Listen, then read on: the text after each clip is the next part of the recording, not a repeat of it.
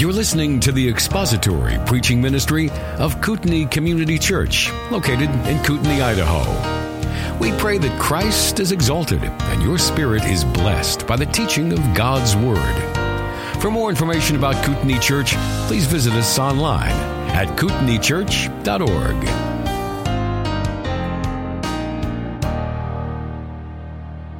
Well, when we talk about certain subjects um, or certain themes, it's very often that there's usually one name or one place or one part of that subject that sort of rises to the surface as being an exceptional example of whatever you're talking about. For instance, you, you cannot really discuss the subject of basketball, the history of basketball, or the game of basketball without the name Michael Jordan sort of bubbling to the surface at some point in that conversation.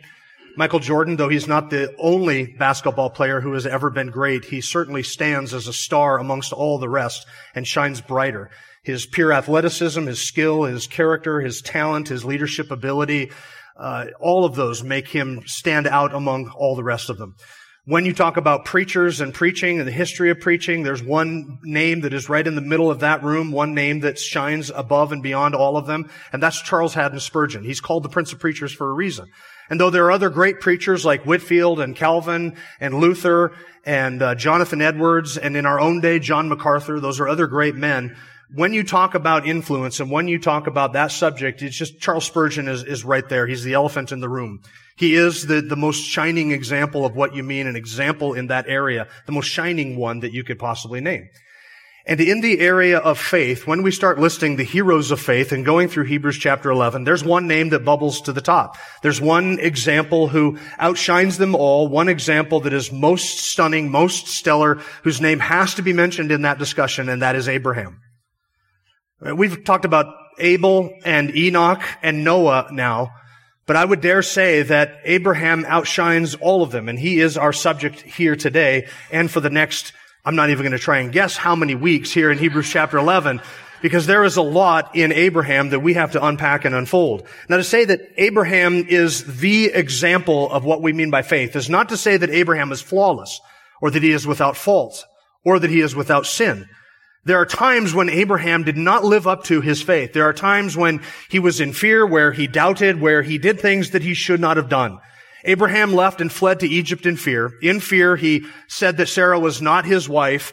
Uh, in fear, he uh, eventually took, well, because he feared that God wasn't going to fulfill his promise, he eventually took Sarah's handmaid and made her his wife and bore a, a son through her, trying to fulfill God's promise in his own way and in his own time.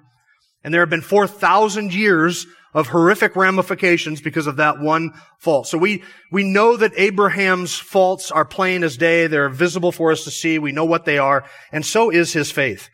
And I'm certain that if we had as much material given to us about Enoch and Abel as we have about Abraham, that we would probably know a lot more of Enoch and Abel's faults. Because we read through the uh, Hebrews chapter 11 and we see Abel and we see Enoch and we think, okay, these are men of whom nothing in scripture sinful wise or, or their failings are recorded. Nothing at all. Well, it's because there's almost nothing in scripture recorded of them compared to Abraham. If we had, I mean, we have Abraham in Genesis 12 through Genesis 25 into Genesis 25. That's 13 chapters of Abraham's life covering basically a little more than a century of time. And if we had that much material written about Abel and Enoch and Noah, we would know a lot more about those men's faults, wouldn't we? So there's, there's plenty to look at in Abraham's life where he failed to measure up, but there's also plenty to see in his life where he was an perfect example of the kind of faith that the author of Hebrews 11 is talking about. The centrality of Abraham in biblical history is difficult to overstate. It's difficult to overstate. Without Abraham, you have no Moses, you have no David, you have no covenant, you have no Israel, you have no nation, you have none of the rest of the Old Testament. If there is no Abraham, then our Bible ends with Genesis 11. I know that that's not possible, but you know what I mean? He's just a central figure for all of the Old Testament. Everything in the Old Testament revolves around him. You cannot explain the existence of the nation of Israel, either back then or today, without referring to Abraham and the promises that God made to Abraham. You cannot understand the redemptive flow of God's plan and the covenant that he made with David and a kingdom and a land and a nation and the Exodus and Moses and all of the feasts and all of the covenant of Moses without reference to Abraham. He's central in all of that. And you can't understand how it is that God has fulfilled his promise to bring salvation to the Gentiles without coming back to Jesus Christ, who guess what is a descendant of Abraham and a fulfillment of the promises, some of the promises that God gave to Abraham. So the centrality of him in our Bible is difficult to overstate. And so it is going to be necessary for us to have a good understanding of who Abraham was, why his faith was such an example, and what we can learn from the life of Abraham. Now, if you're somebody, if you're a Christian who thinks that because Jesus has come and he has secured these spiritual blessings for us, and therefore we can focus on our New Testament and our spiritual realities in Jesus Christ, and that we can just unhitch our faith from Abraham and we don't have to pay attention to him or anything that went on back then. I am here to tell you that that is woefully, a woefully mistaken idea. Because things that are going to happen to you in the future are going to happen to you in the future because of what God said to Abraham almost 4,000 years ago. So whether you are a premillennialist, a postmillennialist, or an amillennialist, is going to be in large part determined by how you understand the promises that God gave to Abraham. Your eschatology, your view of the end times is going to be determined by how it is that you interpret the promises given to Abraham. And, and, and that's not the only thing that is going to determine your eschatology, but it's going to play a very large role in, in how you view what is going to happen in the future. Now, just because you might be a postmillennialist does not mean that you're going to have a postmillennial future right? And the amillennialists are going to have an amillennial future and the premillennialists are going to have a premillennial future. Whatever is going to happen, however that's going to unfold, it's going to unfold and all of us, pro, post, pre-post and all, awe, all of those prefixes, we're all going to be carried along with whatever happens. In other words, if my premillennial eschatology is correct, it doesn't matter if you're postmillennials or amillennials, you're going to experience the same things that I am. But guess what? We're all going to experience that because of something that God said to Abraham back in the book of Genesis. So his centrality in this cannot be overstated. Really, this comes down to the questions, what is the covenant that God made with Abraham? Was it conditional or was it unconditional? Will it be fulfilled literally or spiritually? Who are the recipients of the promises that God gave to Abraham? To whom were those promises made and whom are those promises for? Those are some of the key questions that we have to answer when we're talking about what is going to happen to us in the future. So we can't avoid, avoid these subjects. We're not trying to avoid these subjects. Actually, don't even want to avoid these subjects because I love these subjects. So that's what we're going to dive into because that issue of the land and the promises made to Abraham, that comes in here in Hebrews chapter 11. So of all of the people that we have been looking at here in Hebrews chapter 11, Abraham takes a center stage. More time, more text is given to Abraham than any of the other examples. There's mention of Abel, there's mention of Enoch, a verse on Noah, but then as, as if the author fast forwards through 2,000 years of history to the time of Abraham, then he just hits the brakes. And we are with Abraham from chapter 12 of Genesis all the way through chapter 24 of, of, of Genesis. And here in Hebrews 11, we have Abraham from verse 9 all the way through, or verse 8 all the way through the end of verse 19. This is all about Abraham. The author of Hebrews 11 devotes more time and attention to Abraham than any of the other examples. The second one is Moses. And we don't get to Moses until down in, uh, I don't know what it is. You'll see it. We get to Moses down later on in the text.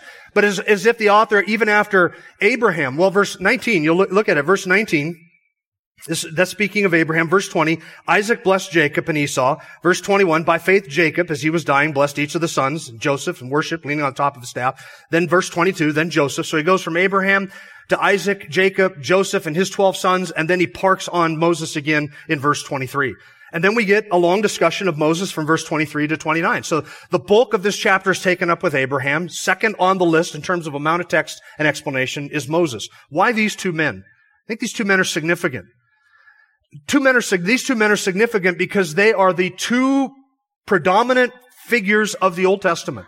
The two most well known, the two, I would say, most significant figures of the Old Testament are Abraham and Moses. Abraham being the founder of the nation, the forefather of all the Jews, every Jew could trace his lineage back to Abraham. And they were, they rightly honored Abraham. He is the, the central figure of the Old Testament, without which there is no Old Testament. But then second to him, you have Moses. Moses was the giver of the law. He was the redeemer of Israel. He brought them out of Egypt in fulfillment to God's promise. He was a, a lawgiver. He was a prophet. And his role in Israel is also difficult to overstate, just in terms of the, the covenant that God made with the nation in the presence of Moses, Moses being one of the mediators of that covenant. So we have really, between these two men, Abraham and Moses, we have two covenants, the Abrahamic covenant and the Mosaic covenant. These are two different covenants. They're two different terms to the covenant. They're made with different emphasis and for different purposes. But these two figures, Abraham with the Abrahamic covenant, Moses with the Mosaic covenant, these two men stand almost singularly above the rest in all of the Old Testament. And it's interesting to me, and just, I don't know even what to make of this, but the author of Hebrews 11 doesn't mention David. I don't think there's any significance to that other than he just gets done with Moses and he's like, time's going to prohibit me to tell of all the other people. There's obviously a, a list of other people that he could name. But the two most significant and founding forefathers of the Jewish nation were Abraham and Moses. So we're going to read now beginning at verse 8 and we're going to read through verse 19. I want you to look for two subjects that the author handles and he deals with as he highlights the episodes from Abraham's life. He's going to talk about two specific promises. The promises of land and the promise of a son or a descendant. Right? Those are the two promises, land and son. These are the two things that the author focuses on in verses 8 through 19. First of all, beginning at verse 8, notice that this verses 8 through 10 has to do with the land. Verse 8, by faith, Abraham, when he was called, obeyed, going out to a place which he was to receive for an inheritance. And he went out not knowing where he was going. By faith, he lived as an alien in the land of promise, as in a foreign land, dwelling in tents with Isaac and Jacob, fellow heirs of the same promise, for he was looking for the city which has foundations, whose architect and builder is God. So this is the, the promise of land. Abraham is told to go out. God would take him out of one land and put him in another land. That's the, the promise of land. Verse 11. This is the promise of a son. By faith, even Sarah herself received ability to conceive even beyond the proper time of life, since she considered him faithful who had promised. Therefore there was born even of one man, and him as good as dead at that, as many descendants as the stars of heaven in number, and innumerable as the sand which is by the seashore. This is the promise of a son. By faith, eh, eh, Sarah conceived, and a son was born. But now the author in verse 11, uh, 13 returns to the promise of land. All these, that is Abraham and Sarah and the ones he's mentioned thus far, all these died in faith without receiving the promises, but having seen them and having welcomed them from a distance and having confessed that they were strangers and exiles on the earth. For those who say such things make it clear that they are seeking a country of their own. And indeed, if they had been thinking of that country from which they had went out, they would have opportunity to return. But as it is, they desired a better country, that is a heavenly one. Therefore, God is not ashamed to be called their God, for he has prepared a city for them. Notice that that whole section there has to do with the promise of land and Abraham dwelling in the land still as an alien and a stranger. Then in verse 17, the author returns back to the promise of the son. By faith, Abraham, when he was tested, offered up Isaac, and he who had received the promise, promises was offering up his only begotten son. It was he to whom it was said, in Isaac your descendants shall be called. He considered that God is able to raise people even from the dead, from which he also received him back as a type. Now, do you notice the pattern? The promise of the land, the promise of a son, back to the promise of the land, and then the promise of the son. There's a pattern there. Land, son, land, son. But there's something that happens as the author works his way through that progression. There is an escalation that takes place. Now maybe you'll notice it when I say it this way. In the first section, verses 8 through 10, in that first section, the author is talking about the promise of land, but he's simply, he's referencing the fact that God said to Abraham, I'm going to take you out of this land, go to that land, and Abraham went. So he went into the land, he obeyed God, and he, and, and God settled him, gave him in, into, put him into that land. But then he talks about the promise of a son, and it's just the conception of the son. But then when he returns back to the promise of the land in verse 13 to 16, he is describing the fact that Abraham dwelt in that land as a stranger and an alien, even knowing that he would never possess that land in his own lifetime. Then he moves on to the promise of a son, and there it is not the promise of conception and the bearing of the son that is mentioned, but Abraham offering Isaac up on an altar. Now do you see the escalation that takes place? I'll give you a land. It's one thing to believe that God will take you in one place and put you in another place. That's faith. I can believe God for that. That's easy.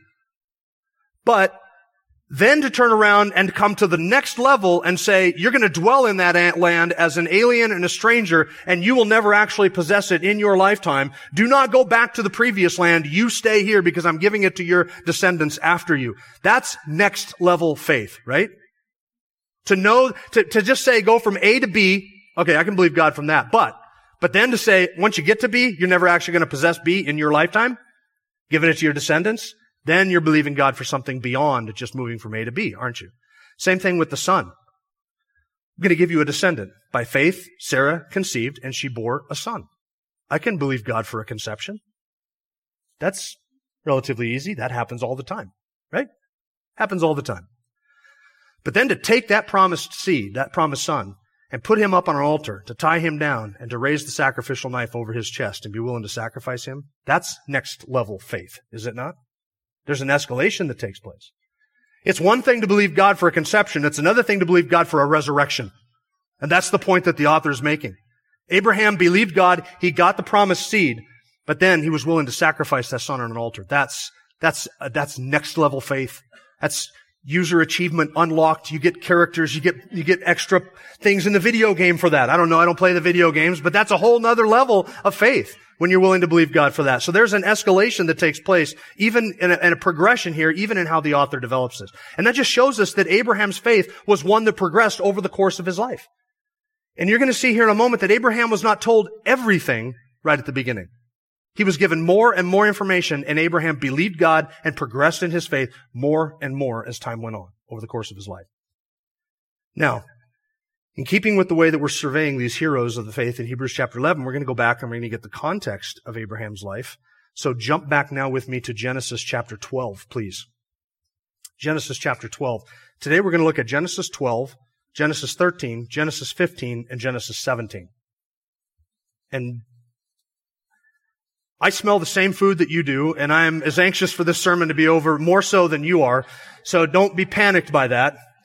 We are going to go through these three chapters. We're just going to be looking at these promises that God gave to Abraham and how they were fulfilled. Back to Genesis chapter 12. We have, now remember the story of Noah ends with Genesis 9. That's the flood. You get into Genesis chapter 10 and that gives us the descendants of Noah. The, the, the, it traces the lineage of Noah. You get the feeling that the purpose of Moses in writing Genesis was not just to give us quirky things about the history of the world. The purpose of Genesis in writing, or sorry, the purpose of Moses in writing Genesis was really to give us the history of Abraham. Because he's just fast forwarding through history and he gets to Abraham, hits the brakes and stops and says, okay, then the rest of the book, chapter 12 through the end of the book is Abraham, Isaac, Jacob, and his 12 sons. And they land in Egypt. That, that is what the author wants us to see. It is the unfolding of these promises.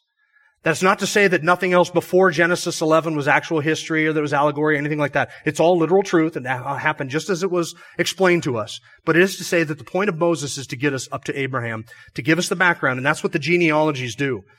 So you read in Genesis chapter 11, verse 10, uh, you have in chapter 11, the beginning of chapter 11, the, the dispersion of the peoples at the Tower of Babel. Then you have the descendants of Shem in Genesis 11. Look at Genesis 11 verse 10. These are the records of the generations of Shem. Shem was 100 years old and became the father of Arphaxad who two, uh, two years after the flood. And so like Genesis chapter 5, in Genesis 11, you can take the, the lifespans of these patriarchs and you can overlap them according to how old they were when they had a son and then how long they lived after they had that son and how long that son lived before he had a son, etc. You can overlap the, the lifespans there and you can see who was a contemporary with whom. And you'll notice if you were to compare, and we're not going to do this this morning, Genesis 11 with Genesis chapter 5, you would notice that you get into Genesis chapter 11 and the lifespans of those patriarchs drop off precipitously. You go from Noah living 350 years after the flood to Abraham a few generations later only living 175 years old permanently. Now that is not because the environmental factors of the world had changed after the flood. They had, and that may have had some impact on lifespans. But it's my belief and, and, my contestation that those decreased lifespans have to do more with the genetic bottleneck that took place at the flood. So that before the flood happened, you had people being able to intermingle and intermarry all over the place, and the genetic mutations that were happening with reproduction before the flood, all of a sudden that was bottlenecked down, so that after the flood, you had basically first cousins marrying first cousins again, and there was a concentration of mutations, genetically harmful mutations, because there are no genetically beneficial mutations, genetically harmful mutations that have warped and corrupted and, and made us all mutants. We're all intellectual and physical mutants compared to people who lived before the flood. And not the good kind of mutants that put wings out their back and have laser vision and all that nonsense that you see. We are genetic mutants.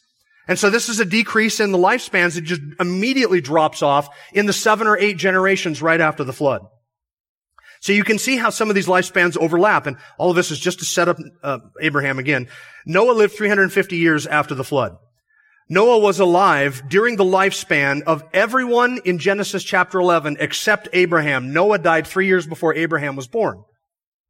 Noah's lifespan overlapped Abraham's father, Terah, by 136 years. Now, whether they knew each other or spoke to each other or ever met, that is an entirely different issue. Scripture doesn't give us any indication to, uh, as to yes or no either direction. But the lifespan of Noah and the lifespan of Abraham's father, Terah, they overlapped by 136 years.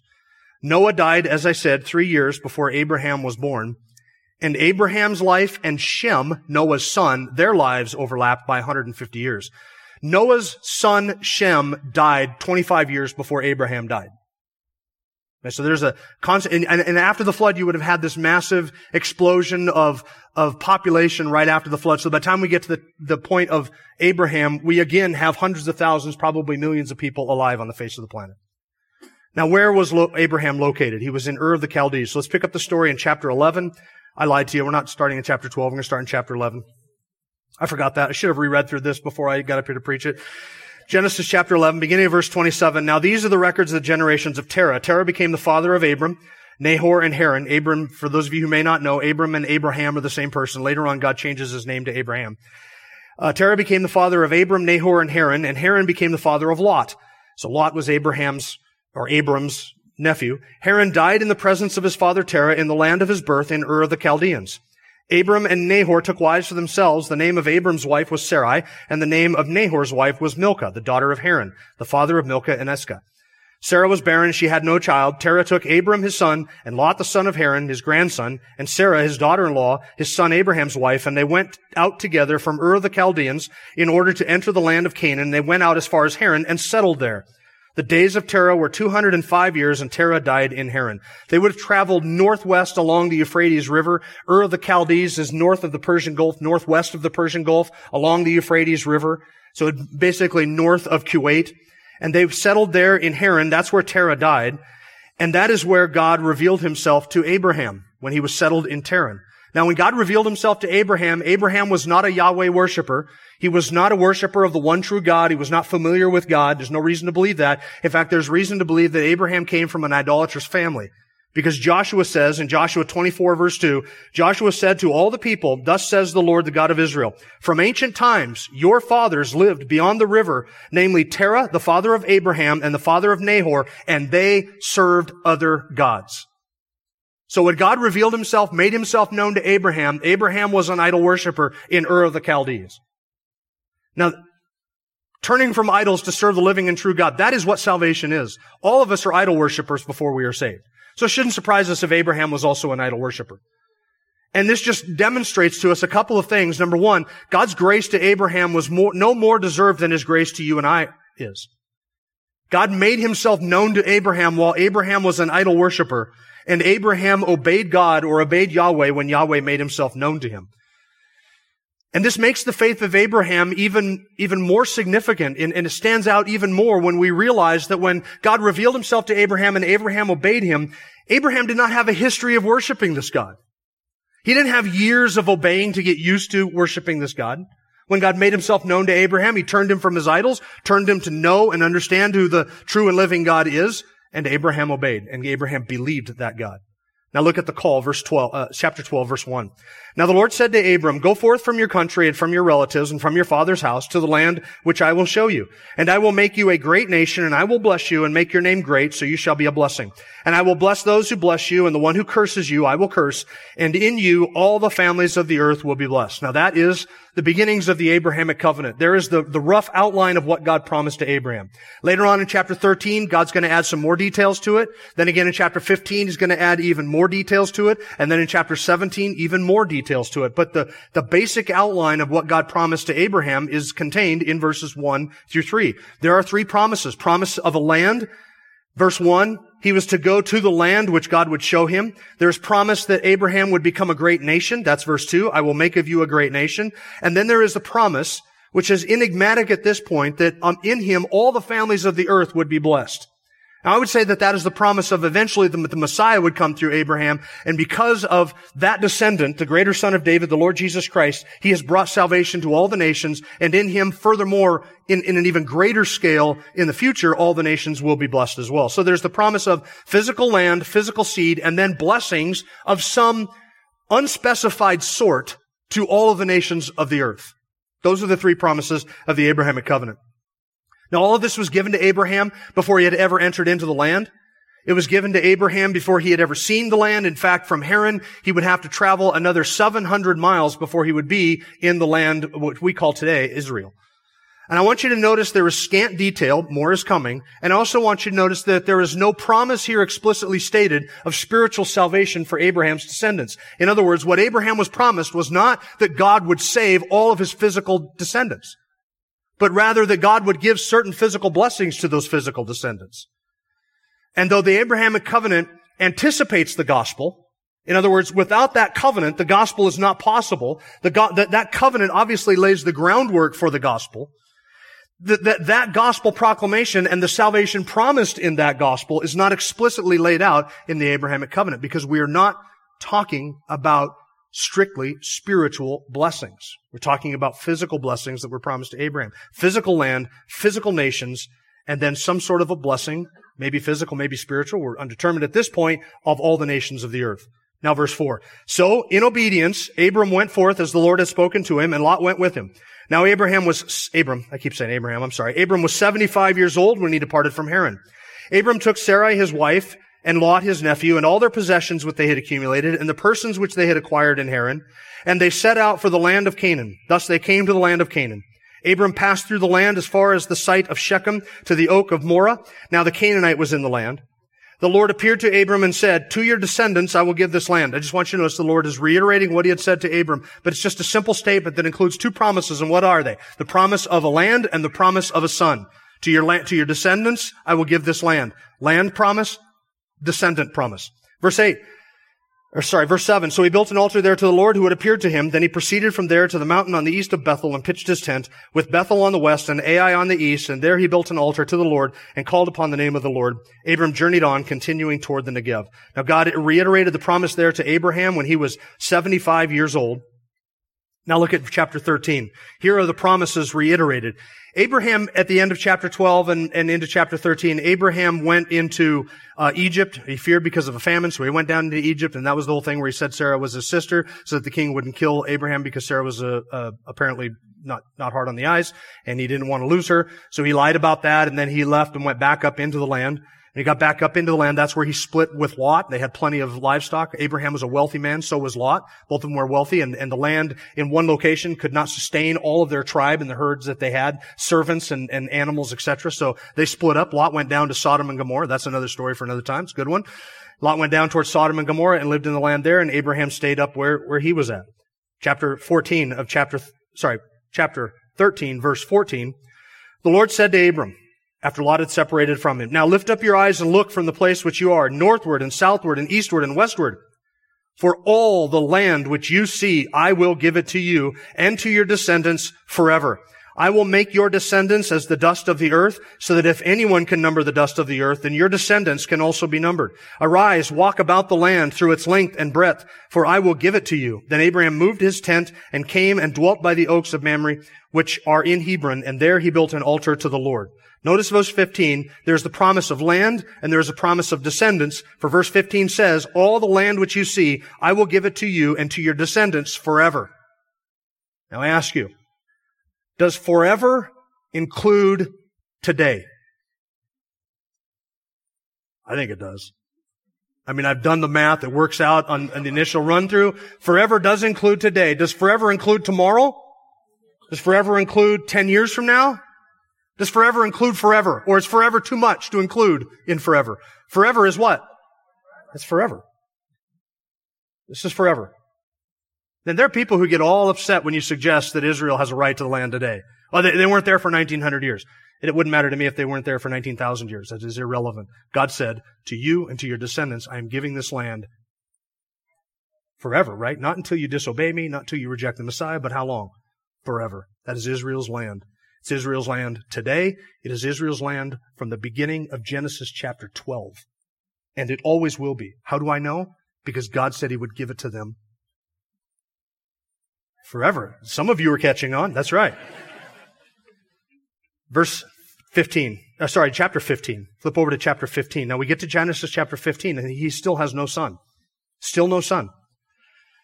Genesis chapter 15 verse 1. After these things, the word of the Lord came to Abram in a vision saying, Do not fear, Abram. I am a shield to you. Your reward shall be very great. Some translations have that because it can also be translated, I am a shield to you and your very great reward. In other words, what God was offering to Abram was not just land, but it is God himself. He is giving himself to Abram. Verse 2, Abram said, O Lord God, what will you give me since I am childless and the heir of my house is Eliezer of Damascus? He was a servant that was born in Abraham's house. And Abraham said, since you have given no offspring to me, one born in my house is my heir. Legally, that was true. Abraham didn't have a son to give all of his wealth to. So he's asking the Lord, uh, who am I going to give this to? You've promised me a son. I have no son. Here I am, still an old man and still without a son. Who do I give this to? Eliezer, the firstborn servant in his house. Then behold, verse 4, the word of the Lord came to him saying, This man will not be your heir, but one who will come forth from your own body. Is he talking about physical descendants or spiritual descendants? In verse 4, physical descendants. Don't worry, Abraham, as old as you are, you still will have a physical descendant who will come forth from your own body. He shall be the one who will inherit all of this and all of the blessings that I am promising you. And he took him outside and said, Now look toward the heavens and count the stars if you're able to count them. And he said to him, So shall your descendants, we could say physical descendants be. Now still, Abraham had no heir. And God promised him a physical descendant. Verse 6. Abraham went out, of course, he saw the stars in the heaven. God promised him, so shall your descendants be. Verse 6. Then he believed in the Lord and he reckoned it to him as righteousness. That's what we have quoted in Genesis, or sorry, Romans chapter 4 and Galatians chapter 3 and James chapter 2. Abraham believed God and God said, you're righteous. Not because Abraham had done anything. We're still two chapters away from circumcision. This was the point that Paul made in Romans chapter 4. Did Abraham believe and become righteous because he was circumcised? No. It was without circumcision. It was before circumcision. One's righteousness has no bearing at all upon the obedience of one to the law or being circumcised. Being circumcised doesn't make you righteous. Even if you become a physical Jew outwardly, that doesn't make you righteous. Abraham believed God and God credited it to him as righteousness.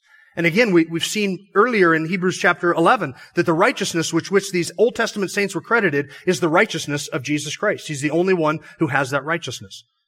Verse 7, And he said to him, I am the Lord who brought you up out of Ur of the Chaldeans to give you this land to possess it.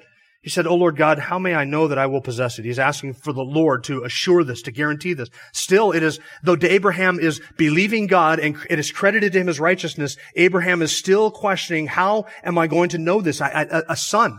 He wants some sort of assurance. Verse 9, so he said to him, bring me a three-year-old heifer and a three-year-old female. Now what is about to follow is going to seem very odd to you until I explain it, but just bear with me through the end of verse 12. A three-year-old uh, female goat and three-year-old ram and a turtle dove and a young pigeon. Then he brought all these to him, cut them in two, and laid each half opposite the other.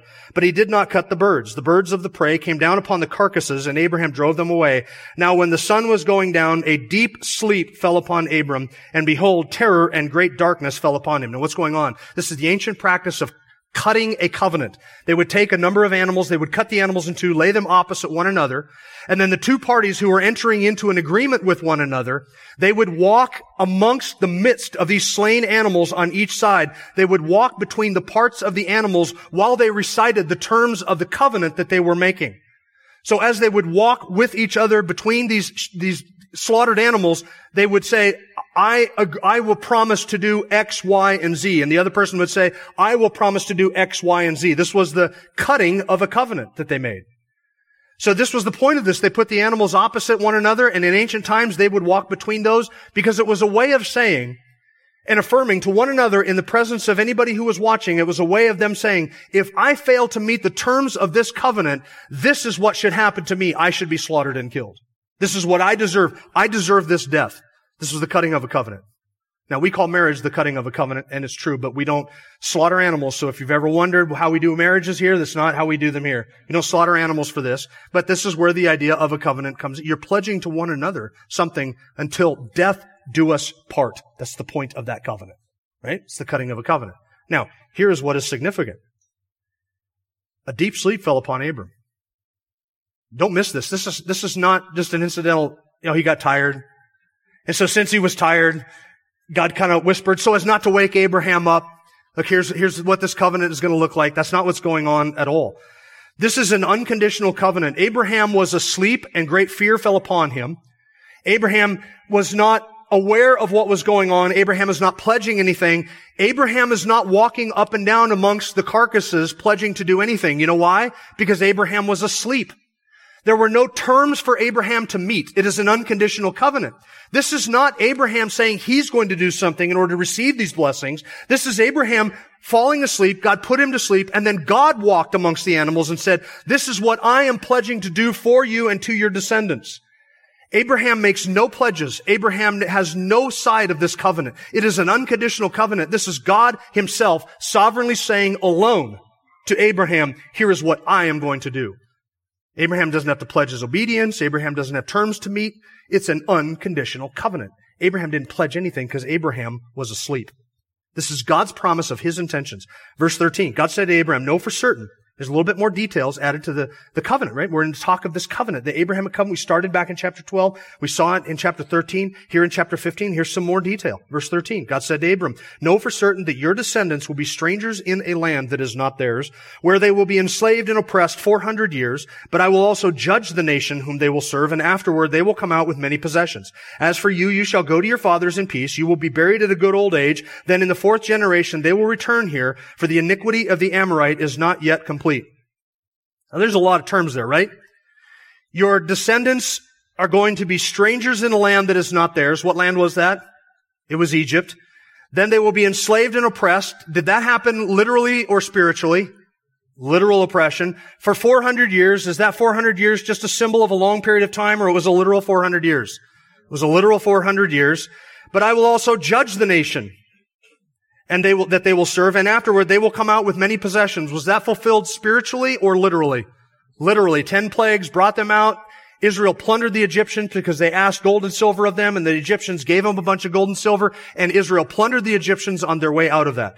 Verse 15, as for you, you shall go to your fathers in peace. That means you're going to die and you're going to be buried at a good old age. Was that fulfilled literally or spiritually?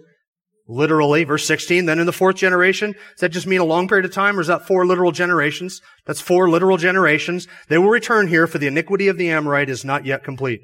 Verse 17, and it came about when the sun had set, it was very dark, and behold, there appeared a smoking oven and a flaming torch which passed between these pieces. On that day, the Lord made a covenant with Abraham, saying, now this is God himself, the, the torch, the oven, these are the, the, the physical manifestations of God's presence. He and He alone are passing between these pieces of the animal. Verse 18, saying, To your descendants I have given this land from the river of Egypt as far as the great river, the river of Euphrates, the Kenite and the Kenizzite and the Cadmonite and the Hittite and the Perizzite and the Rephaim and the Amorite and the Canaanite and the Girgashite and the Jebusite. You always say those names quickly so that if you mispronounce them, nobody can catch it because they're always trying to keep up with where you're at when you're reading them. Now I sense a theme here in all of these promises. That God promised to Abraham that he was going to give a land and a son. God has reiterated that promise of a physical land and a physical son to Abraham so many times up to this point that it is almost nauseating in its repetition. It is difficult for us to avoid the conclusion that what God has in mind is not spiritual descendants. He has in mind physical descendants, and he doesn't have in mind the land as an allegory for some metaphor heaven or whatever it is, but a physical land. In fact, you'll notice that God gives the parameters of the land from the river Egypt as far as the great river, the river of Euphrates. Now, I was asked this last week because I was talking about the promised land with somebody. Are you going to show slides, pictures, so we can all see? And remember, I said back when we were in chapter 7, 8 of Hebrews what it was and went through the temple and I put the big slideshow up here. I said, this is the first time I've done that in 25 years of preaching, where I put slides on the slide projector. This is the second time that I'm going to do this in 25 years of preaching. And I want you to know this is not an indication of a deterioration in how we do things around here. Okay. So it's not like next week we have a movie clip and after that we're just watching movies of my sermons, uh, movies instead of my sermons. I'm going to show you a little bit of the physical land and the boundaries. I think this is how I do it. Go back. All right. This is Ur of the Chaldees right here. This is the Persian Gulf. This is Ur of the Chaldees. This is the river Euphrates that goes up here, comes out of Turkey, basically the mountains that are just south of Turkey. And here's Haran, where Abram first settled with Terah before uh, Terah died, and then that's where Genesis chapter 12 picks up. Now you'll see that the map here has, probably can't see that even the front row, but it says Ur of the Chaldeans right here, question mark. Some people have, there's an Ur down here, and it's also suggested that this is Ur of the Chaldees. Maybe it's this whole Mesopotamian Crescent Valley was the Ur of the Chaldees at the time. But there's two different locations that are indicated as Ur here. Right down here is Kuwait, basically, and this is modern day Iran right here. When Abram got this call, he went from Haran up here all the way down into what we today call Israel. This is Jerusalem right here. Here's the Dead Sea right here next to Jerusalem. And this is the Sea of Galilee up here. The northern end of Israel is right up in here today. And it goes down this Jordan River. And then they fight over everything along the Jordan River and pieces inside Israel today. So Abraham, Abram went from where are we at? Ur the Chaldeans over here, all the way up here, settled there, and then came down here. If Abram, you say, why doesn't Abram just go across here? This is a thousand miles from where he was started at here over to in the land of Israel. That would have been a thousand mile journey. You don't do that across the Arabian desert with your servants and your people and everything. It take months and there's no way you can carry enough water. So he would have gone up the Euphrates River and, and where it's lush and green and followed that up to Haran, settled there, and then God said, go. Abram went down into the land of Israel. So here's a modern day map. Here's Ur the Chaldees right here. Here's the Persian Gulf just to, just uh, to the south of that. Here's the Ur where Abram would have started out. So you're talking about Kuwait, Iran, Syria, Jordan. Uh, Lebanon is up here. This is Egypt, Saudi Arabian Peninsula down here. This is Turkey up here, modern day Turkey. Abraham went from here all the way up to here and then down into Israel. Israel, the borders of that are right, basically right here today. It's this little sliver of land. If you're wondering how big Israel is, to put that into perspective, the state of Israel is about the size of the Idaho panhandle. From the south end of Lake Coeur d'Alene all the way up to the Idaho, uh, can, the Canadian border and about as wide. That's basically the state of Israel, almost the same geographic area. Okay, so don't miss. Here's the river Euphrates. And over here, here's the river Egypt. God promised to Abraham this piece of land. Did you know that? I didn't know that. When I read that, I thought I should probably explain where this is at to everybody. And I started looking for the river Euphrates and I had to start scrolling to the east on my screen to find the river Euphrates. Israel, the Jews, have never occupied anything but a sliver of what was promised to them. Never. Not yet to this day. Barely occupied a sliver. Now, in the days of David and Solomon, what is modern day Israel, they occupied most of that, little stuff beyond the Jordan, because there was a tribe that settled east of the Jordan River, you remember? The half tribe of Manasseh settled over there. During the days of Solomon, Solomon was paid tribute by a lot of these nations that are, were around there, probably for his military protection. But Solomon was paid tribute by those lands, but the Jews never possessed it. Though it says that Solomon reigned over it, he reigned over it in the sense that he was paid tribute by nations around there. But the Jews have never possessed that. What God gave Abraham in bringing Moses in there was just the sliver that's basically everything to the east of the, or the west of the Jordan River, out to the Mediterranean. The Jews to this day have never occupied anything but a sliver of what God promised. So now the question, before we move on to chapter 17, the question I have for you is, did God fail to give to Abraham what he promised? Or do you think it's possible that there is still more to be fulfilled in that promise? The promised land is enormous. I can do that. The promised land is enormous. It includes most of Iraq, part of Saudi Arabia, part of Egypt, Kuwait, Jordan, Lebanon, Syria, the Sinai Peninsula, and part of Turkey. And Israel has never possessed it all. In Genesis chapter 16, Abram took Hagar and he beget Ishmael. That was the basically the father of the Arabs and the Arab nations, and a lot of nations that were around Israel, caused them problems for all of their existence, all the way up until today. The children of Ishmael are still at war with the children of Isaac. Genesis chapter 17. Turn to Genesis chapter 17. Here the covenant is affirmed again, yet this time still Abraham is without a son by Sarah. He is now 99 years old. Genesis 17 verse 1. Now when Abram was 99 years old, the Lord appeared to him and said to him, I am God Almighty. Walk before me. Be blameless. I will establish my covenant between me and you and I will multiply you exceedingly. Abram fell on his face and God talked with him saying, As for me, behold, my covenant is with you and you will be the father of a multitude of nations. No longer shall your name be called Abram, but you shall be Abraham, for I will make you the father of a multitude of nations. I have made you exceedingly fruitful and I will make nations of you and kings will come from you. I will establish my covenant between me and you and your descendants after you throughout their generations for an everlasting covenant to be God to you and to your descendants after you. I will give to you and to your descendants after you the land of your sojournings, all the land of Canaan for an everlasting possession and I will be their God. So this is an everlasting covenant, which means it's still in existence today. God is still honoring this covenant today and he is promising them an everlasting possession. Now I ask you, does everlasting include today? It does, right? And next week and next year and a long time from now, in fact, everlasting includes everlasting. Because it's an eternal and everlasting covenant. They have been given a land that they will enjoy as an everlasting possession. Now the fulfillment of these promises, and there have been a number of them, Abraham had a son by Sarah. Nations came from him. Isaac had uh, the nation of Israel, and from Isaac came uh, Jacob and Esau. Esau had his own nation. So even from Abraham's grandson, there is multiple nations coming there. And then also Abraham had nations or kings that came from him from Ishmael. And then after Sarah died, Abram took Keturah as a wife, and he had more sons and daughters. Most and many of those also became entire nations. So nations did come from Abram, literally. Kings have come from Abraham. God financially blessed Abraham. Those who have blessed Abraham have been blessed, and those who have cursed Abraham have been cursed. That's still going on today. And listen, the nation that abandons Israel will be punished. It is no, it is no, it's no coincidence that as our nation gets further and further away from a Christian worldview and a Christian morality, the more and more we turn against the nation of Israel. It's happening in our own day right before our very eyes. And the nation that curses Israel will be cursed. Why? Because this is an everlasting covenant. That's what God promised Abraham. This is going to go on as long as there are people. This is going to be the reality. Those who bless you will be blessed. Those who curse you will be cursed. Literally.